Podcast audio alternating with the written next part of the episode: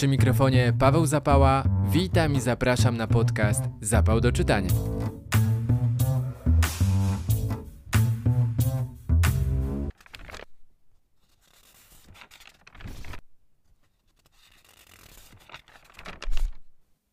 Gdyby już teraz zorganizować galę podcastu Zapał do czytania, to 24 odcinek na pewno zgarnąłby wyróżnienia w kategoriach najdłuższy odcinek oraz liczba gości. Trwa bowiem ponad godzinę, a składają się na niego aż trzy rozmowy. Wszystkie zostały nagrane podczas tegorocznego Międzynarodowego Festiwalu Filmowego M-Bank Nowe Horyzonty we Wrocławiu. W jego trakcie o swoich literackich horyzontach opowiedzieli mi dyrektor festiwalu Marcin Piękowski, dyrektorka artystyczna Ewa Szabłowska, a także kurator sekcji shortlista Piotr Czerkawski. Usłyszycie ich w nieco innej, bo alfabetycznej kolejności. Natomiast zamiast poczytnej muzyki, tym razem usłyszycie tę pochodzącą ze spotu sponsorskiego wyświetlanego przed seansami w trakcie Nowych Horyzontów. Kto słyszał, ten wie, że do czytania również bardzo się nadaje. Zapalamy się do czytania i startujemy.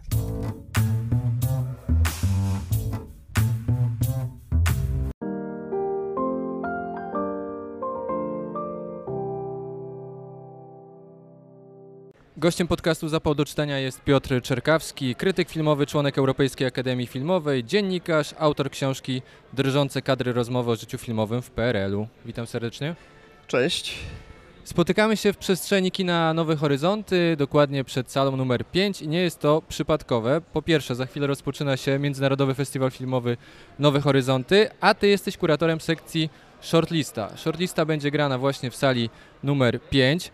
Ja sobie sprawdziłem tę sekcję, zresztą nawet w Twoim tekście znalazłem ten film, o którym teraz chciałbym, o który chciałbym zapytać, konkretnie o Cztery Psy, którego autorem jest e, Maciej Białoruski, Białoruski, tak, dobrze pamiętam? Cztery Psy to ekranizacja wiersza Piotra Wiedziałem, że Ci się to spodoba.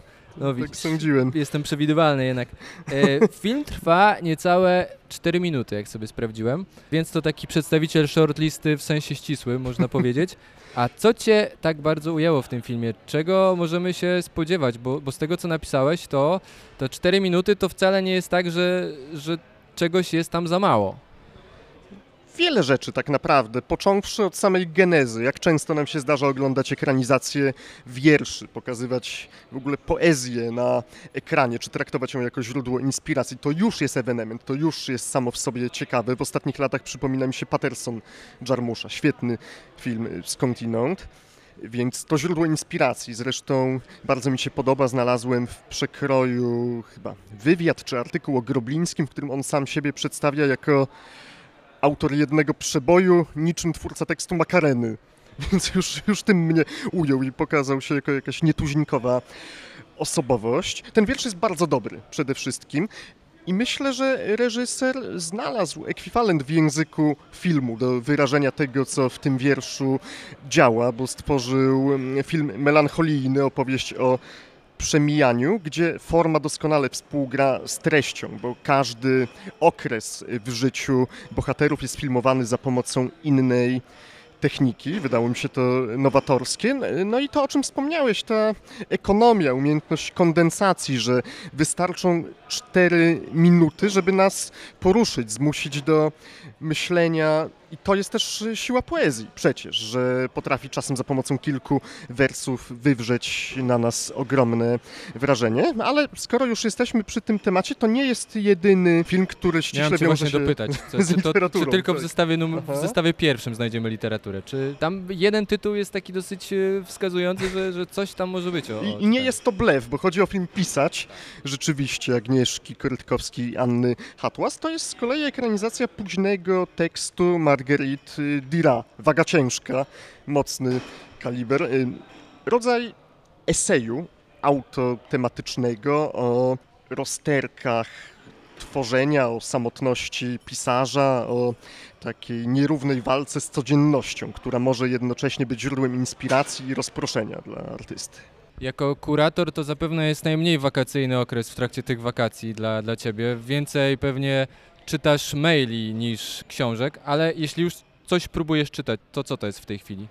Nie, niekoniecznie tak jest, bo ze mną i z czytaniem w ogóle jest tak, że staram się wydzierać codzienności, jak psu z gardła te momenty, kiedy mogę przeczytać kilka zdań. Mnie to relaksuje z jednej strony, a z drugiej jest potrzebne dla higieny umysłu, więc to może nie jest najbardziej efektywny sposób czytania, ale naprawdę staram się, nawet jak nie mam czasu, żeby robić to dłużej, to chociaż przez kilka minut gdzieś zasiąść i otworzyć książkę, otworzyć książkę metaforycznie, bo jakiś czas temu dokonałem tego nieromantycznego, a pragmatycznego wyboru i przerzuciłem był transfer, na... Był transfer, zmieniłeś barwy. tak, na, na czytniki. Natomiast muszę mieć kontakt z książkami, bo nie wyobrażam sobie, żeby było inaczej. To jest dla mnie taki sam nawyk jak bieganie kilka razy w tygodniu, jak picie yerby. No bez tego po prostu czuję, że coś, coś nie działa, coś nie gra, a poza tym ja trochę oszukuję sam siebie jako osoba z tendencją do pracoholizmu, że tak naprawdę to nie jest jakaś czcza rozrywka, tylko element samorozwoju, bo nigdy nie wiem, kiedy coś, co przeczytam, może mi się przydać. I to mówię zarówno o czytaniu esejów, czy książek, które nie są prozatorskie, gdzie mogą mi posłużyć później jakieś fakty za źródło inspiracji, jak i mówię o czytaniu prozy, gdzie nasiąkam czyimś stylem, inspiruje się, patrzę jak ktoś zestawia ze sobą zdania, buduje metafory, to wszystko jest dla mnie źródłem inspiracji, kiedy, kiedy piszę sam i to jest źródło inspiracji absolutnie nie do przecenienia. Moje kolejne pytanie miało brzmieć, do jakich autorów, autorek wracasz z taką niepokojącą częstotliwością, ale niejako odpowiedziałeś mi swoim tekstem na jednym z najbardziej popularnych filmowych portali w Polsce. To nie był tekst przypadkowy, ponieważ e, pojawił się z powodu śmierci Milana Kundery. Zapisałem sobie też jedno, jedno bardzo ważne zdanie, że jego pisarstwo nieprzerwanie wywiera kojący wpływ na kolejne pokolenia humanistów. To teraz zapytam Cię o kolejnych takich pisarzy, do których, do których wracasz. Pisarzy, pisarki? Wiesz co, ja też piszę w tym tekście, że nie potrzebuję często wracać do Kunderu, że to jest taka głęboka przyjaźń czytelnicza. Ja niestety jestem dość zachłanny i zarówno z filmami, z filmami może trochę mniej, ale też i z książkami mam tak, że raczej wolę poznawać to, co nowe, poszerzać swoją taką półkę metaforyczną, odkrywać nowe bodźce, ale są tacy pisarze, którzy wpłynęli na mnie tak silnie w pewnym momencie, że wracam do nich myślami, że nawet nie muszę tego kontaktu odświeżać. Kundera jest na pewno jednym z nich, chociaż muszę przyznać, że przygotowując się do tego tekstu, o którym wspomniałeś, za którego zlecenie jestem bardzo wdzięczny Michałowi Walkiewiczowi, bo dzisiaj rzadko się zdarza taka gratka, żeby móc napisać coś, co jest tak osobiste, generuje taką pasję, jest na styku różnych dziedzin sztuki. To była naprawdę wielka przyjemność pracować nad tym tekstem. I odświeżyłem sobie nieznośną lekkość bytu. Wcale nie dlatego, że to jest moja ulubiona książka Kundery, bo myślę, że jest kilka mniej znanych, które są trochę w jej cieniu, niesłusznie. Chyba Nieśmiertelność lubię najbardziej.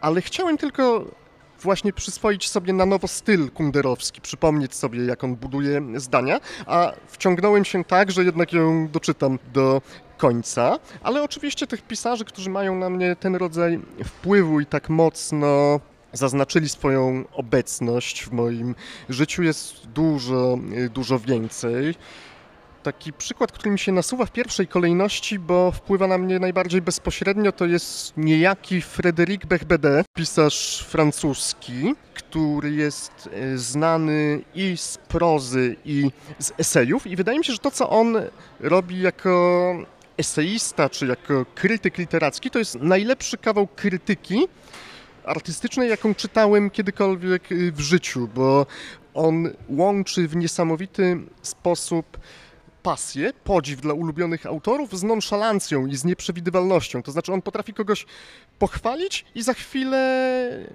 nieoczekiwanie uderzyć, zaatakować i tak grać między tymi dwoma rejestrami, a przy okazji jest bardzo zabawny, mądrze, samoświadomie prowokacyjny i naprawdę to jest y, jeden z takich pisarzy, że kiedy mam przed sobą jakiś ważny, prestiżowy tekst, to żeby się trochę rozgrzać i wejść w nastrój, wystarczy, że przeczytam właśnie dwie strony pierwszego bilansu po, po apokalipsie Bechbede i to mi daje takie takiego, takiego pozytywnego kopa. No oczywiście tych pisarzy jest dużo więcej.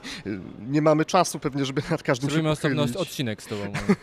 Tak, ale no, chociaż żeby wymienić kilka nazwisk, no do Francuzów mnie ciągnie. Welbeck oczywiście, ale z mniej znanych autorów, taki trochę na drugim biegunie od Bechbede, który jest abnegatem, bawi się wizerunkiem takiego pankrokowca, buntownika, to jest Emmanuel Carrère, czyli taki pisarz który nie ukrywa swoich burżuazyjnych korzeni, ale też inteligentnie się z nich nabija. Dla mnie Emmanuel Carrère jest ważny, bo pokazuje siłę autoironii. On przedstawia siebie w tak złym świetle. Oczywiście to jest y, kokieteria, on na tym doskonale panuje, ale pisze o sobie takie rzeczy i to zarówno w sensie humorystycznym, jak i jak i poważnym, bo pisze o swoich depresjach, o tym, jak wiele rzeczy mu w życiu nie wyszło, że czytelnik nie czuje, że ma do czynienia z kimś, kto przemawia do niego z piedestału, tylko czuje, że ma do czynienia z jednym z nas. To jest coś, co, co mnie ujmuje. No a poza tym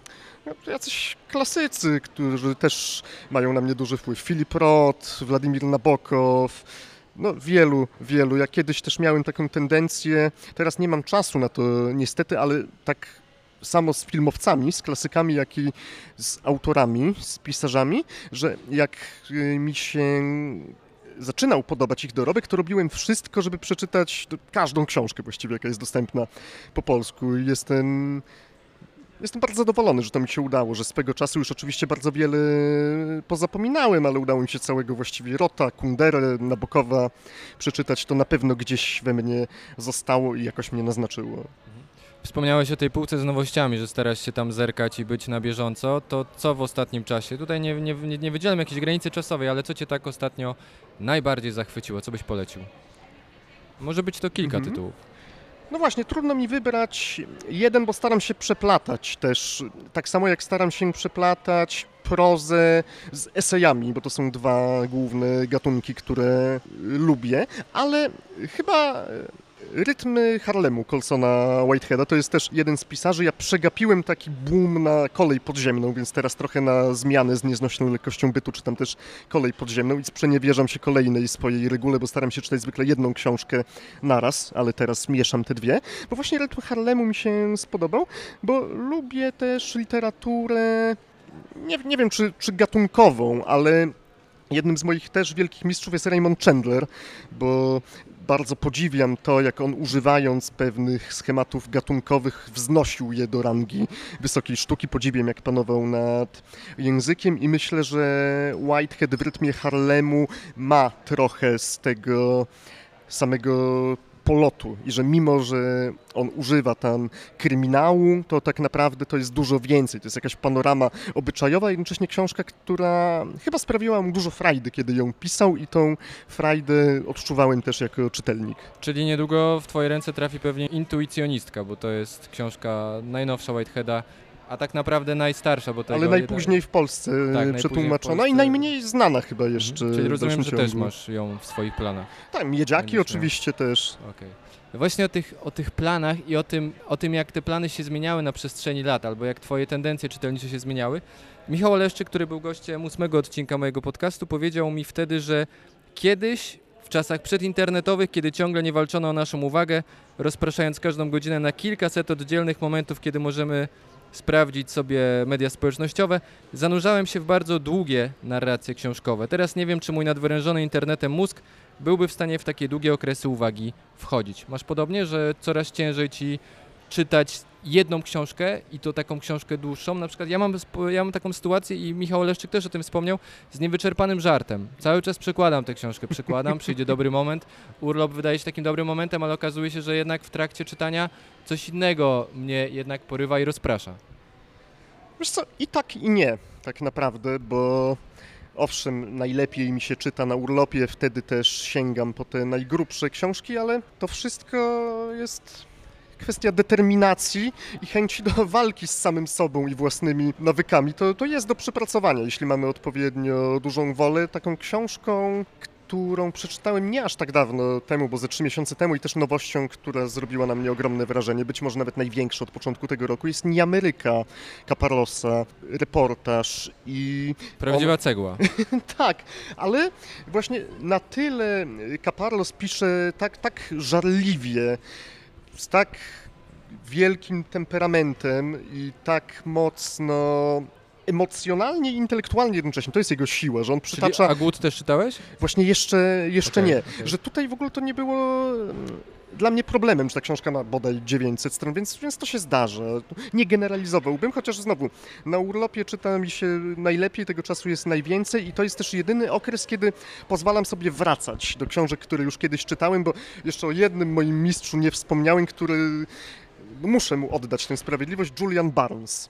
To jest też mój naprawdę wielki mistrz, który łączy no to co najlepsze w kulturach brytyjskiej i francuskiej, bo to jest Brytyjczyk i frankofil i łączy ironię z wyrafinowaniem, erudycją i właśnie to też ciekawe jak się zmienia nasza hierarchia, bo wpadła mi przypadkiem na urlopie w zeszłym roku w ręce jego książka Wymiary życia, dość cienka objętościowo, którą uważałem za jakąś marginesową, jedną z mniej przeze mnie lubianych, a później się w niej absolutnie zakochałem przy drugim podejściu.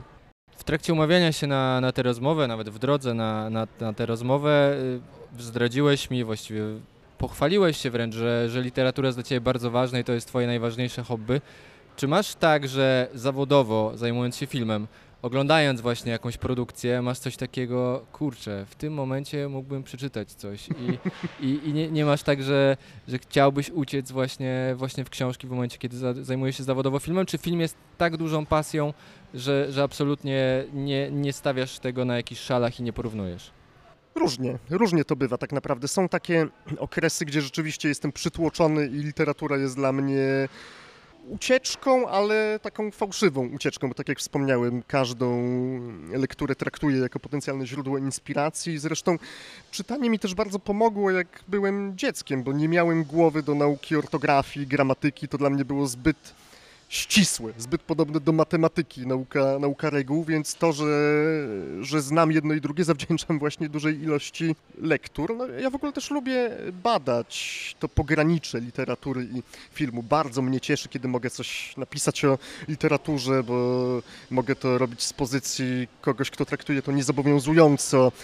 Parę wywiadów z pisarzami udało mi się przeprowadzić, których szanuję i to były świetne spotkania. Zawsze bardzo inspirujące. Mogę pół żartem, pół serio powiedzieć, że pisarze często okazują się bardziej wdzięcznymi rozmówcami niż filmowcy, bo łatwiej o takie porozumienie na płaszczyźnie erudycji. Nie chcę generalizować, bo z filmowcami też miałem dużo takich spotkań, ale często jest tak, że na przykład ich poza kinem nie interesuje aż tak bardzo ten świat.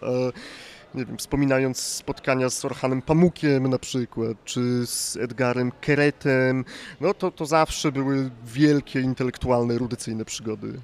Wspomniałem o tym, że jesteś autorem książki, książki Drżące kadry, rozmowy o życiu filmowym w PRL-u. To był twój pomysł, zlecenie od wydawcy? Jak to, jak to się stało? Jak, jak to było? Jakie były kulisy powstania tej książki? Miałem ten przywilej, że dostałem taką carte blanche właściwie od, odezwał się do mnie Łukasz Najder, z którym tam się kojarzyliśmy z Facebooka, że otwierają linię filmową i chcieliby coś u mnie zamówić, więc... Mówimy o wydawnictwie Czarne. Wydawnictwie Czarne, tak, tak, oczywiście. I to było i błogosławieństwo, i przekleństwo, bo kiedy tak naprawdę miałem pełną wolność, to była pułapka. Długo nie mogłem wpaść na pomysł, który by mnie satysfakcjonował i w końcu chyba to też, też literat. Wszystko, też literat, wszystko się zamyka w tym jednym kręgu. Janusz Rudnicki chyba podpowiedział mi, jak wytaczaliśmy się z pubu Amatorska w Warszawie któregoś późnego wieczoru. Słuchaj, a dlaczego by nie porozmawiać z filmowcami, którzy pracowali w PRL-u? Uznałem, że to rzeczywiście może być dobry pomysł, takie zderzenie pokoleń. Ja się urodziłem w symbolicznym roku 89, więc tak, tak to się zaczęło. I dzisiaj oczywiście napisałbym tę książkę trochę, trochę inaczej. Widzę pewne rzeczy, które zrobiłbym lepiej, ale jestem całkiem z tej przygody zadowolony. Recenzje były dobre, kilka spotkań rzeczywiście było niezwykłych. Mam mnóstwo anegdot z czasów pracy nad tą książką. To naprawdę jedno chyba najprzyjemniejsze wyzwanie zawodowe Mhm. do tej A takie pory. wyzwanie jeszcze przed tobą? Planujesz drugą książkę albo coś, coś, się, coś się dzieje? Masz, masz już coś w głowie? Jeszcze nie, nie do końca, ale na pewno pogwałciłbym to filozoficzne prawo i wszedł jeszcze raz do tej samej rzeki. Może, może niekoniecznie chciałbym się bawić w sequel, czyli dokładnie ten sam pomysł, ale ja cały czas przeprowadzam, przynajmniej raz w miesiącu, duże wywiady z filmowcami. Sprawia mi to wielką frajdę, więc chętnie bym to zamknął w jakiejś bardziej skondensowanej formie książkowej, takiej poważniejszej. Pracujemy też z kolegą nad paroma fikcjami, ale nie mogę zdradzić tutaj zbyt wielu szczegółów. Niedługo będę mógł się nimi podzielić, myślę. W takim razie zapraszam do podcastu. Mam nadzieję, że uda nam się jeszcze porozmawiać. Gościem zapału do czytania był Piotr Czerkawski. Bardzo dziękuję za rozmowę i przy okazji zapraszamy na sekcję, na shortlistę, która będzie też dostępna online, więc będzie można nawet sobie obejrzeć e, ją w sierpniu, pierwszy, pierwszy tydzień sierpnia. Bardzo dziękuję za rozmowę. Dzięki wielkie.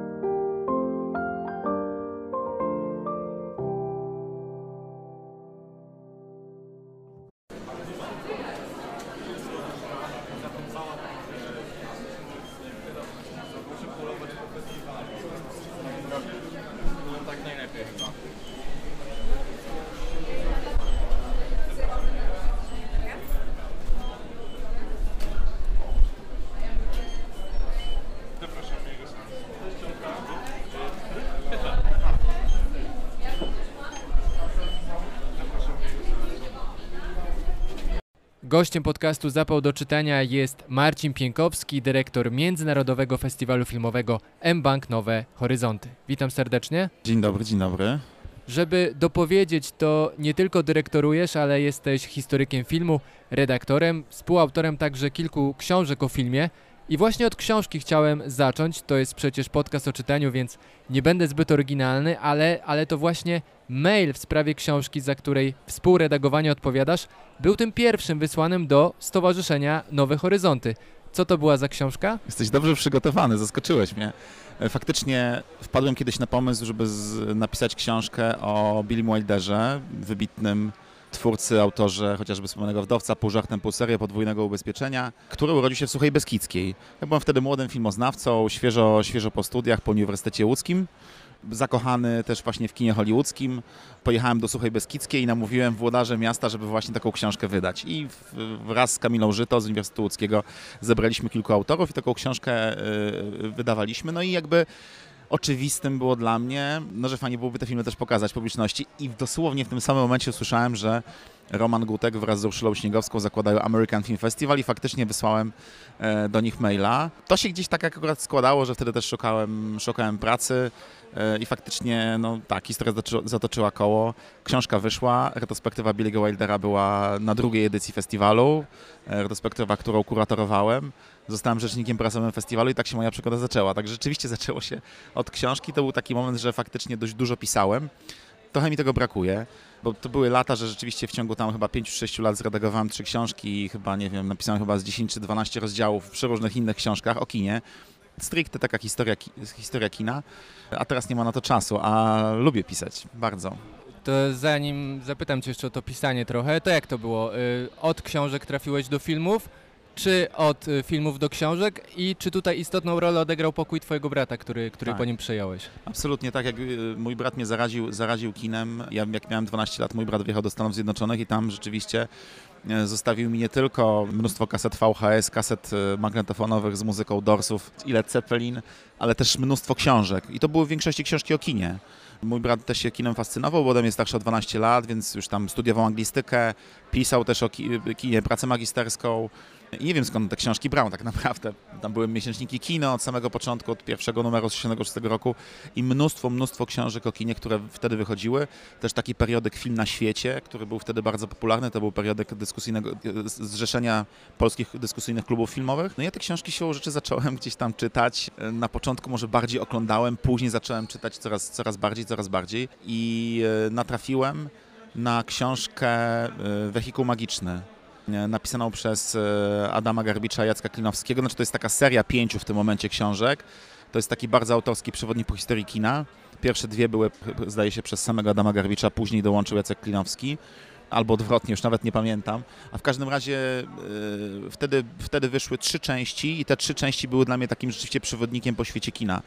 Moim marzeniem absolutnym było obejrzeć wszystkie filmów, które tam są. To było bardzo trudne, bo wiele z tych filmów było niedostępnych ale wiem, że udało mi się w jakichś 80% zapełnić tam takie kropeczki stawiałem ołówkiem przy każdym filmie, który obejrzałem. To był, naprawdę to była dla mnie najważniejsza książka, nie tylko dla mnie, zresztą jak byś zapytał, nie wiem, Michała Oleszczyka, rozmawiałem z nim, ale nie przyznał się. A myślę, że jakbyś go zapytał, to rzeczywiście też było to, myślę, że to była też jedna, z, jedna, z, książek, jakby jedna z książek takich pokoleniowych, bardzo ważnych i taki chyba najważniejszy przewodnik, który był taki nietypowy, bo oczywiście były książki, nie wiem, Jerzego Płażewskiego, Jerzego Teplice, tych gigantów filmoznawczych, ale tak naprawdę książki pełne błędów, pełne jakby historii kina tak y, pisanej bardzo po bożemu, że tak powiem.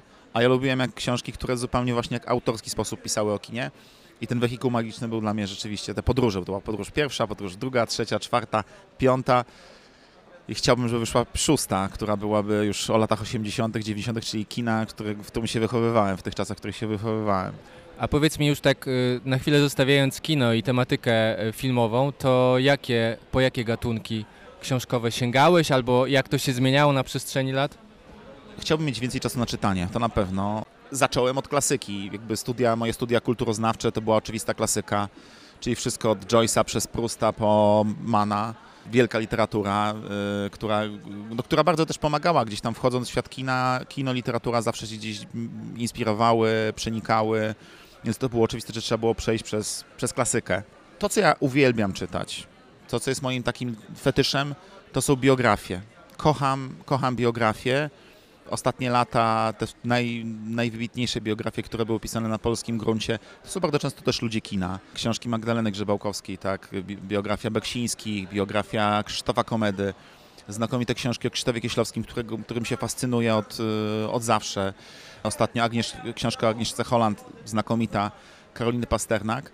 W ogóle lubię czytać o, o polskich twórcach, y, muzykach, aktorach, reżyserach, reżyserkach filmowych.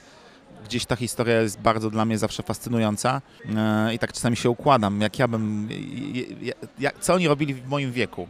Tak, jakby Porównujesz tam, od razu. Tak, porównuję się, ale jakby w sensie jaki mieli, nawet nie chodzi, bo wiadomo, czasy historyczne zupełnie inne, ale jakby zawsze mnie fascynowało takie ułożenie siebie no właśnie, jakie emocje, jakie, czego doświadczali, jak to wpływało na sztukę, którą robili kocham. No po prostu, jeżeli można mnie spotkać z książką, to w 90% jest to w ogóle taka rzeczywiście literatura faktu i, i, i, i bardzo lubię czytać. Natomiast ja czytam przeróżne rzeczy.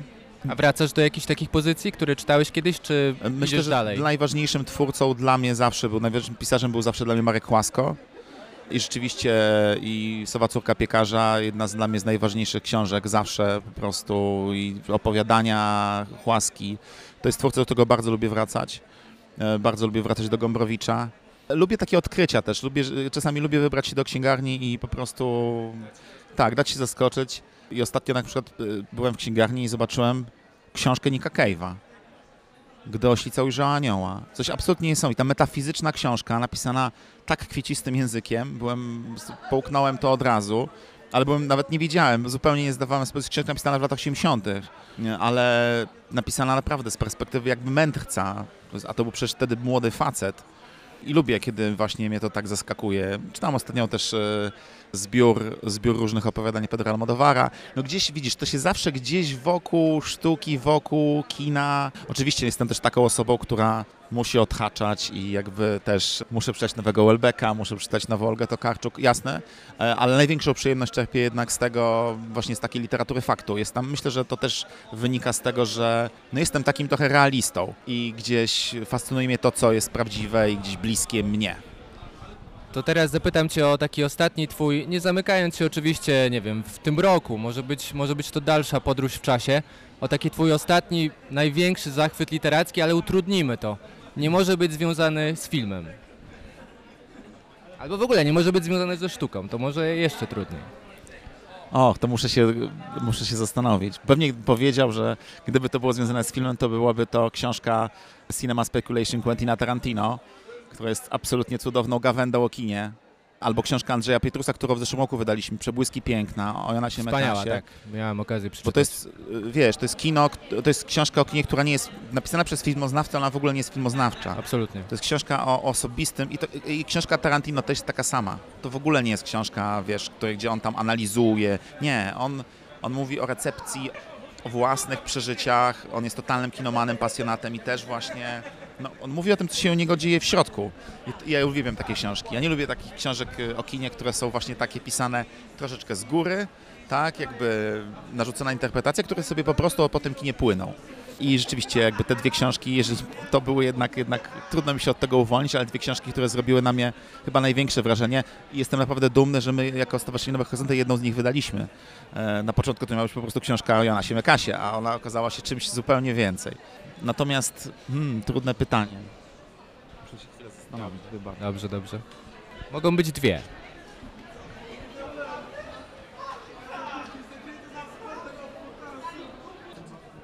Ewentualnie możemy do niego wrócić. Ty się zastanowisz w trakcie kolejnego pytania. To teraz nawiążę jeszcze do tego, do tego historyka filmu, którym jesteś. Jaka jest najbardziej udana adaptacja filmowa książki? To też jest bardzo trudne pytanie. Najbardziej udana adaptacja filmowa? Wiesz, są, są czasami filmy, które są lepsze niż książki. Myślę, że dla mnie naj, filmem, który jest lepszy niż y, literacki pierwowzór jest bez wątpienia Popój i Diament Andrzeja Wajdy. Jakby myślę, że myślę, że Andrzej, jakby książ- książka Andrzejewskiego była, no nie była po prostu udana. Y, jest nieprawdopodobne, że Andrzej Wajda wycisnął z tego y, coś, co jest tak ponadczasowe. Jest to film, który jest mi bardzo bliski, bo ja codziennie rano w moim pokoju budziłem się i widziałem zdjęcia czarno-białe właśnie z tego filmu i wzrok Zbyszka Cybulskiego czy Ewy Krzyżewskiej, Bogumiła Kobieli I, i to jest rzeczywiście film, który jest chyba jednym z najważniejszych, dla mnie najważniejszym polskim filmem, który kiedykolwiek powstał. Film o polskości, o polskości takiej prawdziwej, fałszywej, udawanej. Film o takim moralnym, o moralnych dylematach, o całej tragedii tak naprawdę, która spotkała mm, polski naród pod koniec wojny i po wojnie. Film, który trafił w swój czas. Myślę, że książka Andrzejewskiego była jednak bardziej jednowymiarowa, a Wajda gdzieś to wycisnął no i dodał jednak ten poetyczny charakter. Jakby myślę, że ten film, ten film to jest chyba jeden z jego najbardziej poetyckich filmów, najbardziej melancholijnych, no bo jednak y, te sceny, które powstawały zresztą też we Wrocławiu, w hotelu Monopol, niektóre, scena z kieliszkami, e, słynna, jakby też pokazuje, że kino ma, ma czasami o wiele większą siłę niż literatura, a czasami literatura ma o wiele większą siłę niż, niż kino, nie? Myślę, że to się i tak przenika, jakby gdzieś to jest naturalne, że kino literaturą się inspiruje, ale również mam wrażenie, że literatura inspiruje się kinem. I to, to jest jednak dla mnie symbioza jakaś pełna. Natomiast myślę, że tak, myślę, że myślę, że bez wątpienia, bez wątpienia popiół i diament, natomiast oczywiście jest mnóstwo nieudanych. Kiedyś zresztą zajmowałem się właśnie takimi porównaniami. Ja na przykład y, zawsze byłem zafascynowany tym, jak bardzo filmy różnią się od książek i pamiętam, jak pisałem o rozdział do, do książki adaptacji literatury amerykańskiej o Na wschód od Edenu Eli Kazana, czyli adaptacja książki Johna Steinbecka, która jest tak naprawdę adaptacją połowy książki Johna Steinbecka. Mało kto o tym wie. Jakby, czy zaczynam czytać książkę, e, no kurczę, zupełnie, zupełnie to jest nie o tym. Zresztą no, John Steinbeck też jest jednym z moich ulubionych autorów i autorów, który wywarł no, gigantyczny, gigantyczny wpływ na kino, bo przecież i Myszy i Ludzie, i Grona Gniewu, i te fantastyczne filmy, które powstawały już od lat właściwie 30., 40. To teraz inaczej. Która książka Twoim zdaniem pod, powinna doczekać jak najszybciej ekranizacji? Albo która nie musi to być jakaś jedna z ostatnich lat. Może to jest książka, której niesłusznie zapomniano albo nie widziano w niej potencjału na ekranizację. mi się marzy takie, wiesz, wracanie do, do jednak będę mówił o polskiej literaturze i mi się marzy, marzy wracanie do polskiej literatury. Wiesz, to jest nieprawdopodobne, że tak mało adaptowana jest literatura Olgi Tokarczuk. To jest bardzo trudna literatura do, do, do bycia adaptowanym, ale wydaje mi się, że, że jeden film to jest, to jest po prostu skandalicznie mało. Tu potrzeba, ja wiem, że, że są plany, są różne gdzieś projekty, i to jest być może jakiś pewien strach wynikający, no, że to jest literatura noblistki, ale wydaje mi się, że bardzo bym chciał zobaczyć, zobaczyć na, na dużym ekranie adaptację literatury Olgi Tokarczuk. Bardzo bym chciał zobaczyć jakby no, film, jakby gdzieś powrót również do, do Tyrmanda, który ma jakiegoś pecha absolutnego, no bo to też są jakieś kwestie prawne, wielokrotnie przecież się już zabierano za z adaptację złego i tak dalej, ale tam, no przeróżne. To myślę, że o tym można książkę napisać, o tych nieudanych adaptacjach Tyrmanda, ale w ogóle, no Chłasko, Tyrmand, oczywiście Chłasko miał kilka swoich adaptacji, bo przecież Pętla Wojciecha Jerzego Hasa, Baza Ludzi Umarłych, Tadeusza, y, Baza Ludzi Umarłych również, Petelskich, ale ale rzeczywiście gdzieś, gdzieś jest tam jest kilka znakomitych książek, które bym chciał rzeczywiście zobaczyć na dużym ekranie, ale to już takie moje, moje. Ja się zawsze cieszę, kiedy się sięga po tą literaturę w stylu właśnie Gombrowicza, w stylu tych naszych polskich klasyków. I ta literatura może nie na zasadzie takiej jak, jak Niebezpieczni Dżentelmeni, ale właśnie gdzieś ten Witkacy, myślę, że to fajnie byłoby, jakby brakuje mi takiego szaleństwa trochę w tym współczesnym kinie.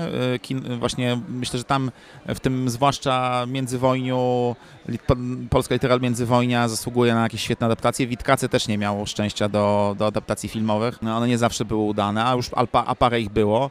I Gombrowicz raczej też nie. No, nawet Jerzy Skolimowski się wyłożył na, na, na Ferdydurkę. To jest też bardzo trudna sztuka, ale, ale chciałbym zobaczyć też kilka, kilka adaptacji. Właściwie rzeczywiście bardzo cenię. Mało ten, kto zna ten film, ale Kosmos Andrzeja Żuławskiego ten film gdzieś przemknął, nawet nie był w polskich kinach, ale to jest wybitna adaptacja. I mi się marzy, bo mniej widzę we współczesnej literaturze polskiej, może właśnie poza Olgą Tokarczuk. I super, nie wiem, że każda książka Jakuba Żulczyka właściwie już do jest, wchodzi na duży, to tu serial, tu serial, tu, tu film, tu serial, ale mam wrażenie, że, że, że jest wielu innych e, pisarzy, pisarek, którzy bardziej zasługują też na, znaczy może nie tyle bardziej zasługują, ile też trzeba po nich sięgnąć. Wspomniałeś o tym czytaniu, że brakuje Ci na to czasu. W trakcie wakacji trwa festiwal MBAK Nowe Horyzonty. Ty wspomniałeś, że w trakcie tych swoich prawdziwych wakacji, czyli po już Nowych Horyzontach, nie oglądasz filmów. Nie, Chyba, że coś się zmieniło. Nie, nie, nie. E, starasz się spędzać czas z bliskimi i chodzić po muzeach? Czy to tak. co, coś się zmieniło w tym tak, temacie? Tak, tak, Znaczy, jeśli, jeśli jest moja druga pasja po kinie, to jest zdecydowanie malarstwo i chodzenie po muzeach. Też zaliczam muzea w każdym, no, jakby ciągnę wszystkich, jakby i moją partnerkę, i moje dzieci, i moich przyjaciół. E, zawsze można mnie wszędzie zobaczyć, rzeczywiście w muzeum w Muzeum Sztuki, ale tak, nie, nigdy nie oglądam filmów na, na wakacjach. Jakby myślę, że to jest też kwestia taka, że robienie takiego festiwalu jak Nowe Horyzonty to jest milion bodźców, miliard bodźców, które cię atakują i później trzeba się wyciszyć. Ja się doskonale wyciszam słuchając muzyki, czytając książki, chodząc do muzeum właśnie. Dla mnie chodzenie do muzeum to jest jedna z najbardziej relaksujących rzeczy, jakie można w ogóle robić. I kocham, kocham, kocham to. I też kocham, jakby brak, jeżeli też jakiejś sztuki mi brakuje, no to rzeczywiście mam partnerkę, która bardzo mocno mnie też w świat teatru. No nie ma, nie ma czasu, żeby być blisko, a chciałbym być wszędzie. Natomiast gdzieś to kino, gdzieś to kino po prostu oglądam jakieś pewnie 400-500 filmów rocznie. To można zrobić bardzo łatwą matematykę, to wychodzi więcej niż jeden film dziennie plus praca, więc e, plus dzieci, więc... Czyli co, e, w trakcie wakacji masz jakiś taki stosik odłożonych książek? Coś, tak, coś, tak, co, tak, co zawsze. Jeszcze, jeszcze nie mam, nie, nie, jeszcze, jeszcze, jeszcze, jeszcze nie mam, e, jeszcze nie mam nowych książek, zawsze mam te parę dni przed wakacjami, wybieram się do, do księgarni, w Warszawie jest to Big Book, i, i, dwie, trzy książki. No i oczywiście jakby fantastyczne też jest to, że, że moje dzieci, które mają 9 lat, one zaczynają czytać książki. Ja czytam książki razem z nimi. Więc przerabiamy teraz y, i przerobiliśmy wszystkie komiksy Asterixa, teraz y, wszystkie części Mikołajka, y, biuro detektywistyczne Lascego i Mai, więc to też jakby czasami jest tak, że wieczorami zamiast czytać to, co ja chciałem przeczytać, czytamy razem, czytamy razem z moimi, z Jankiem Tymkiem, z moimi synami i cieszę się że bardzo, że oni odkryli to, że jak fajnie jest czytać i, i, i, chcą czytać.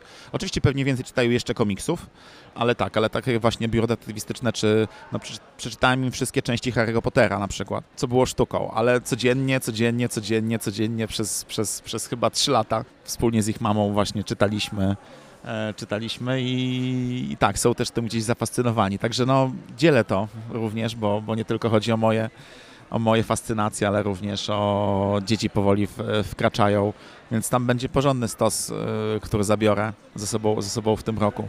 To wracam do tego pytania, ha. nie odpuszczę ci. Czy udało się? Literatura, którą, która jest dla mnie zawsze dużym wyzwaniem i czymś, co mnie absolutnie fascynuje, to jest poetycko, niemal filozoficzna twórczość Wiesława Myśliwskiego. I to jest właściwie każde, każda książka, która, która, która powstaje, jest dla mnie jakimś. E, to są książki bardzo często, które czytam tygodniami, miesiącami, bo są książki, które wymagają nieprawdopodobnej koncentracji. To jest czasami troszeczkę jak z film, niektórymi filmami, które pokazujemy, że one wymagają wybitnego skupienia. Tak? Tam jest tyle szczegółów, yy, rzeczy zawartych właściwie w każdym słowie. Jeśli miałbym wskazać jakiegoś twórcę, tym, tym też moja partnerka mnie zaraziła twórczością tego, tego wybitnego polskiego pisarza, który myślę, że też zasługuje na, na Nobla w moim przekonaniu absolutnie. Ale jest to właśnie, bardzo lubię literaturę jako wyzwanie. Wyzwanie intelektualne, wyzwanie właśnie takie, to mnie też uczy w tym, no przez to, że jestem jednak człowiekiem kina, jestem człowiekiem, który żyje dość intensywnie, to bardzo lubię literaturę, która mnie zmusza do takiej właśnie, do, chłonięcia książek jako czegoś medytacyjnego wręcz. I, I, wtedy się czuję znowu jakbym miał 20 lat i połykałbym Ulyssesa Joyce'a. Zresztą niedawno byłem w Lublinie i odchodziłem sobie śladami tamtych wszystkich wielkich, wielkich mistrzów irlandzkiej literatury i nawet to mi uświadomiło, jakich jest ich wielu. Tak, myślę, że to jest właśnie, jeżeli miałem wymienić może nie tyle jedną książkę, ale twórczość. I też ja sobie oczywiście zawsze gdzieś tam wracałem. Zdaje się, że chyba tylko jedna adaptacja w latach 80.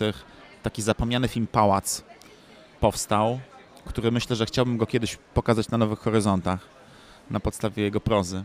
Tak, więc myślę, że tak, tak wybrnął z tego bardzo trudnego pytania, bo to jest zawsze Znakomicie. pytanie, to tak jak pytania o, najlep- o, o książkę, o filmy. Studnia bez dna. Tak. Ja zawsze, moi znajomi, czy, czy ktoś mi mówi, no jaki jest twój ulubiony film, albo jaki film... I to jest, są najtrudniejsze pytania. Oczywiście, no, mogę powiedzieć o danej edycji festiwalu, natomiast to jest wszystko też kwestia tego, jak człowiek się bardzo zmienia, no, w jakim jest też momencie swojego życia, natrafia na dany film, na daną książkę, na daną muzykę nawet, na daną sztukę, w, jakim jest, w jakiej jest kondycji mentalnej, fizycznej, ile ma czasu, jak jest wypoczęty i tak naprawdę jakie ma chęci i motywacje.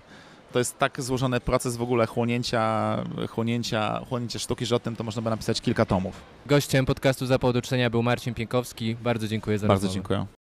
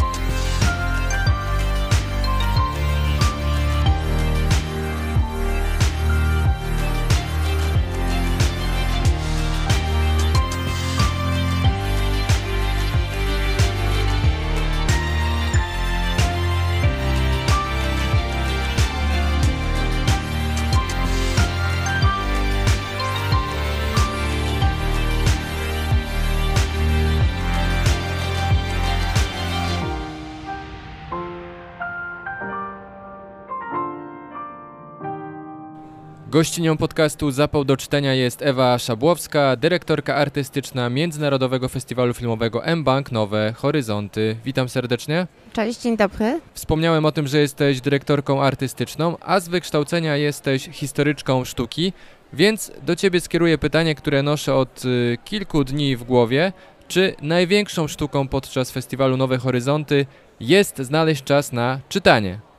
Myślę, że w ogóle znalezienie czasu jest największą sztuką. Na co ten czas przeznaczymy, to już jest naprawdę drugorzędna sprawa, ale myślę, że jest to kwestia znalezienia czasu na życie. Także czytanie, myślę, że jak są różne takie schodki, jest na którymś tam miejscu. My na przykład oglądamy bardzo dużo filmów, a potem przetwarzamy dużo takich bodźców wizualnych, więc mnie czytanie jakoś relaksuje, bo jest zupełnie innego rodzaju wchłanianiem też kultury i angażuje inne zmysły.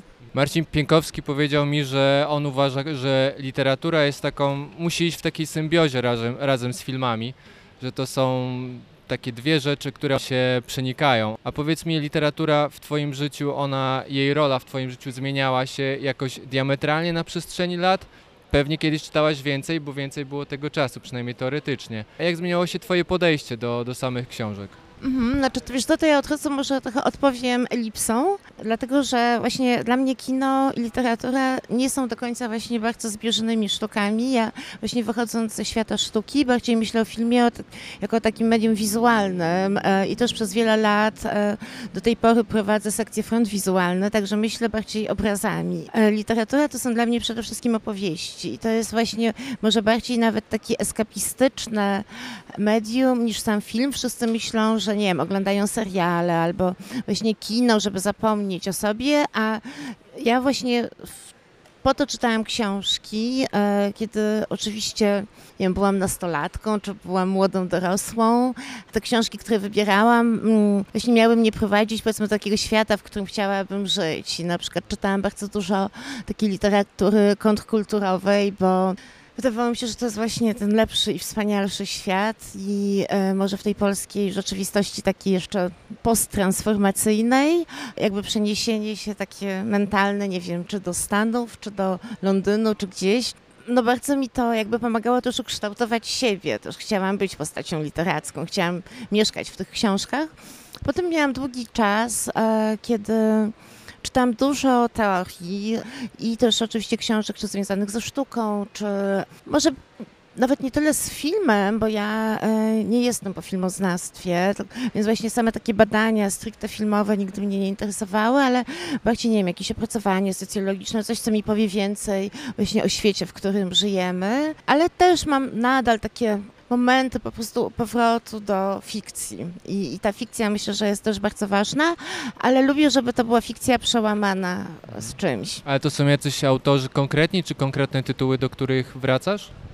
Może nie wracam, ja, znaczy rzadko wracam jakby do książek, które mam przeczytane, chyba że to są książki, z którymi pracuję, więc oczywiście szukam tam jakichś cytatów, e, czy sobie chcę coś dopowiedzieć, albo nie wiem, oglądając jakiś film, e, coś mi się skojarzy, więc wtedy tak kartkuję i przeglądam, ale nie, bardziej mam jakby swoje ulubione gatunki, myślę, które dają mi jakoś tam najwięcej satysfakcji.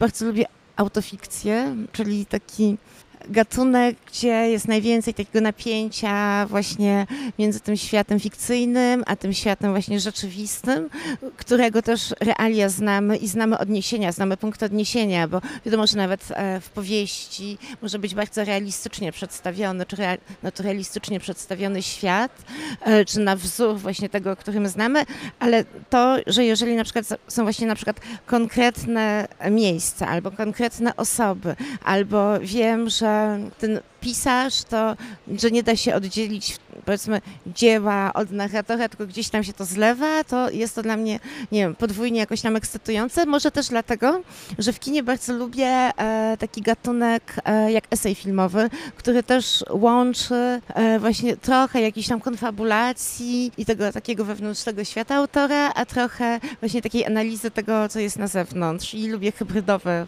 wszystkie hybrydowe formy to jeśli chodzi o te hybrydowe formy, to jakie są ostatnie tytuły? Nie musi być to zamknięte w tym roku, ale co ostatnio Cię tak najbardziej zachwyciło? Znaczy to się tak e, w ogóle zbiegło z sekcją, którą przygotowywałam e, na festiwal e, z trzecim okiem, który jest pod hasłem Nie męski, nie żeński. I myślę, że mm, pisarzem, który zrobił na mnie największe wrażenie w ostatnich latach był jednak Presiado, z jednej strony Testość Pun, oczywiście taka klasyczna pozycja, czy Mieszkanie na Uranie w ogóle były książkami, które bardzo zainspirowały mnie do zrobienia tegorocznej sekcji. I to jest ciekawe, że potem na Berlinale w zimie był film Presiado, Orlando, moja polityczna biografia, również na podstawie książki Virginia Woolf, ale kiedy sam pomysł na tę sekcję powstawał, to jeszcze było dużo przed Berlinale, także nie wiedziałam, że ten film będzie, ale właśnie był to e, rodzaj literatury, gdzie jest tam bardzo dużo jego też autobiografii, która gdzieś mi rozmontowała właśnie takie moje widzenie świata. Myślę, że to jest właśnie naj... pisarz, który bardzo mi te moje własne horyzonty rozszerzył. Inną książką, która też jakby mnie do tej sekcji inspirowała, to była książka Mów do mnie ono, Anny Sokolińskiej i Katarzyny Kalukin. I w ogóle jakby ten temat niebinarności, gdzieś wokół niego krążyłam.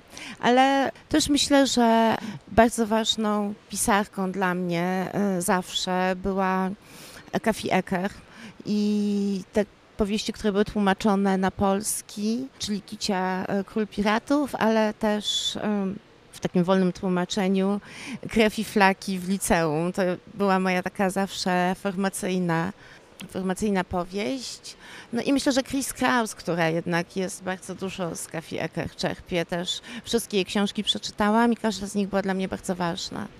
Pewnie inaczej. Stawiam dolary przeciw orzechom, że najwięcej w Twoim domu jest jednak książek związanych ze sztuką.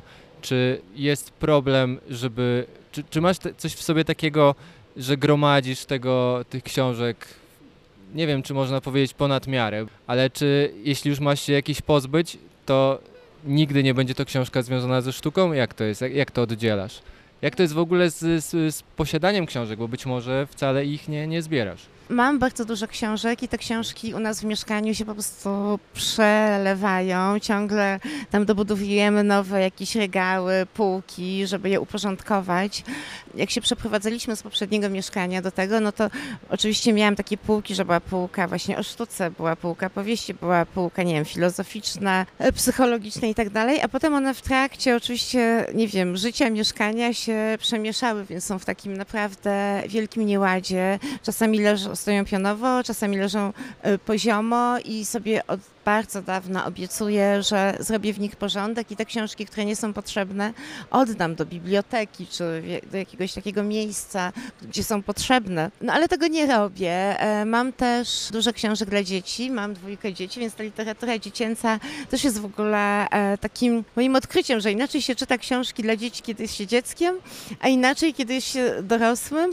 I niektóre z nich są naprawdę wspaniałe, na przykład jak seria niefortunnych zdarzeń, że tam jest coś i dla rodziców, i dla dzieci. I te książki dla dzieci też muszę tak naprawdę redukować z mieszkania, bo dzieci rosną, więc już potem nie chcą mieć tych kolorowych książeczek, ale też e, od pewnego czasu już przestałam w ogóle gromadzić papier, bo mam czytnik i Wywołałaś moje kolejne pytanie. Czy, czy zmieniłaś w takim razie zmieniłaś przynależność klubową i z klubu y, fanów książki papierowej przeszłaś właśnie do do e-booków, czy, czy to jest na zasadzie wtedy, kiedy jest taka potrzeba, czyli na przykład jedziesz na jakiś festiwal i wiadomo, że zbyt wielu tomiszczy nie można ze sobą wziąć i to, i to wtedy tak na chwilę stajesz się czytelniczką e-booków, czy, czy zdecydowanie jakby już coraz mniej sięgać po papier?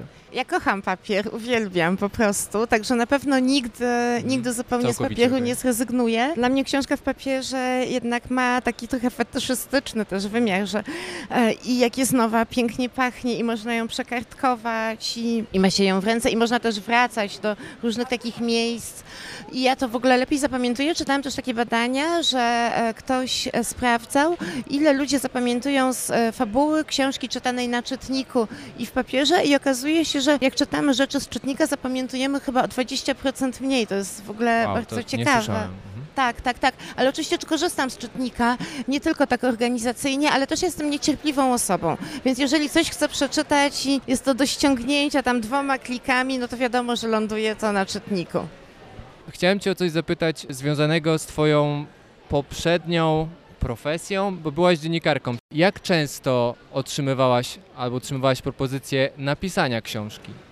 Nigdy takiej propozycji nie dostałam. A, to. E, I też muszę powiedzieć, że nie byłam przez wiele lat dziennikarką. Zanim zaczęłam pracować w Stowarzyszeniu Nowe Horyzonty przy festiwalu, faktycznie byłam dziennikarką filmową kilka lat, nie był to bardzo długi czas, a potem jakby ta praca dziennikarska gdzieś tam była taką zajęciem, które miałam na boku, na przykład współpracowałam z różnymi pismami, na przykład e, też z pismem Gaga, i, ale nigdy w ogóle też nie, nie myślałam tak naprawdę o pisaniu książki, aż e, przyszła pandemia. I to był właśnie e, taki moment, że festiwal się opóźniał o pół roku, ciągle był przesuwany i ja robiłam taką sekcję Śpiące Królewny i Rewolucja o spaniu, o spaniu jako takim rodzaju biernego oporu i ona była, cała ta sekcja zainspirowana książką Mój rok relaksu i odpoczynku, jedną z takich moich ukochanych też e, książek, chociaż nowych. I pomyślałam sobie, że wspaniale byłoby się nie zatrzymać w tym momencie, kiedy już są wybrane filmy na festiwal i ten wstępny artykuł napisany, tylko właśnie jeszcze sprawdzić więcej, bo to była taka szkatułkowa historia, że film prowadził do sztuki, a kolejna właśnie nie wiem, dzieła prowadziły do następnych, zobaczyłam, że to jest w ogóle otchłań, że na przykład właśnie spanie i nawet nie śnienie, tylko spanie w sztuce czy w filmie, to jest naprawdę materiał na książkę i można by poświęcić temu i książkę, i wystawę, i bardzo dużo jeszcze innych rzeczy. I zaczęłam właśnie czytać dużo takiej literatury związanej też ze spaniem na przykład. Przeczytałam wspaniały dziennik snów Nabokowa, gdzie on w ogóle zmienia taką historię o tym, że sny właśnie są prorocze, że sny są, znaczy, że, że mówi się, że sny teraz w takiej klasycznej psychoanalizie, że są odbiciem tego, co przeżyliśmy, a on wraca do takiej przednowoczesnej koncepcji, że sny mogą być prorocze, dlatego że różne historie z jakby wielu wymiarów czasowych we śnie się zazębiają, także to też bardzo polecam. A czy zbierasz już notatki na autobiografię? Pytam, bo znalazłem taką twoją wypowiedź, że gdybyś napisała autobiografię, to jedna byłaby związana z tym, co w życiu twoim się wydarzyło, a druga byłaby napisana na podstawie filmów, które wybrałaś przez cały czas pracy przy festiwalu Nowe Horyzonty. A czy jest jeszcze trzecia droga na podstawie książek, które wybierałaś na przykład? Czy aż tak to nie? No nie wiem, może trzeba by je połączyć wszystkie, ale myślę, że może taka filmowa biografia w sumie byłaby ciekawsza, która miałaby formę jakiegoś takiego dziennika może, nie wiem, festiwalowego, czy coś w tym stylu. To zostawiam Ci ten pomysł w takim razie do realizacji. I zapytam Cię jeszcze na koniec o to, o co zapytałem Marcina Pienkowskiego, czyli o film, inaczej, o książkę, która Twoim zdaniem powinna zostać zekranizowana, która ma taki niesamowity potencjał i to nie musi być książka z ostatnich lat. Czy masz, t- zastanawiałaś się nad taką, taką pozycją? Jest dużo książek, o których myślałam, że byłyby wspaniale, gdyby właśnie je e, zekranizować. Niektóre z nich zostały w dodatku zekranizowane, ale ja chciałabym je zobaczyć e, w innej formie. Na pewno, znaczy dobrze, teraz czytam Raving Mackenzie Work, taką książkę o nielegalnych rave'ach na Brooklynie, które się właśnie odbywały tuż przed pandemią. W czasie pandemii to są takie rave'y queerowe, trochę to jest analiza właśnie i pewnego miejsca, i gentryfikacji, zawłaszczania w ogóle miasta przez takie wolne ciała i kulturę klubową, więc jak czytam tą książkę teraz, więc myślę, że wspaniale byłoby zrobić film na ten temat. Myślę, że zawsze chciałam zobaczyć, jak, jak wyglądały kolejne na przykład ekranizacje książek Chris Kraus, na przykład Aliens i Anoreksja, więc taka książka. Na przykład I Love Dick zostało zrealizowane w postaci miniserialu, ale uważam, że nie był to w ogóle udany serial, więc chciałabym to zobaczyć w formie eseju filmowego. Co jeszcze? No, mój, mój rok relaksu i odpoczynku była sztuka wystawiona w dramatycznym, ale chciałabym to zobaczyć naprawdę w czasie filmu. I na przykład z polskiej literatury tu byli tak stali Gabriela Krausego. Myślę, że jakiś fajny polski reżyser, może Krzysztof Skonieczny. Też na to czekam, tak. To niesamow- niesamowity potencjał jest w tej książce. To, to jednak, tam to było jednak przed ostatnim pytaniem, to teraz już naprawdę ostatnie. Twoim zdaniem najlepsza ekranizacja książki? Możemy to nie zamykać tego w ramach czasowych jakichkolwiek. Dam Ci oczywiście więcej czasu, żebyś się zastanowiła. Mogą być dwa tytuły. Nie wiem, czy jestem w stanie wskazać najlepszą ekranizację, ale też trochę będąc e, jakby w przygotowaniach tej edycji festiwalu, gdzie robimy retrospektywę Alana Rob Grieta, który też był pisarzem i takim właśnie twórcą nowej powieści. Myślałam, że jak wspaniały sposób on właśnie przekłada te swoje własne powieści, czyli takiej nowej, awangardowej francuskiej powieści na język nowej fali i na przykład Piękna niewolnica czy Eden i później uważam, że są wspaniałymi ekranizacjami. Innym przykładem autorki, która zekranizowała własną powieść, uważam, że też jest rewelacyjna, to Przetrąceni Heleny Hegman. I w ogóle sama ta książka, Przetrąceni, ona została wydana po polsku, ale też jest pewnego rodzaju pastiszem Kefi Aker, właśnie e, krwi i flaków w liceum, także wszystko się tutaj zaplata w taki ładny, zwarty wianek. Gościnią podcastu Zapał do czytania była Ewa Szabłowska. Bardzo dziękuję za przyjęcie zaproszenia. Dziękuję bardzo.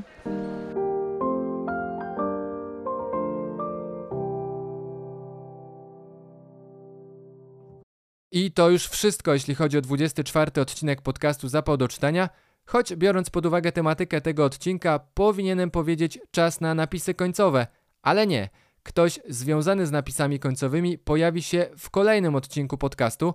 W oczekiwaniu na jego emisję, na jego premierę, zapraszam do śledzenia zapału w mediach społecznościowych. Zapał znajdziecie zarówno na Facebooku, jak również na Instagramie. Możecie też do mnie napisać na adres zapal do czytania małpa gmail.com. Płomiennie dziękuję, do usłyszenia.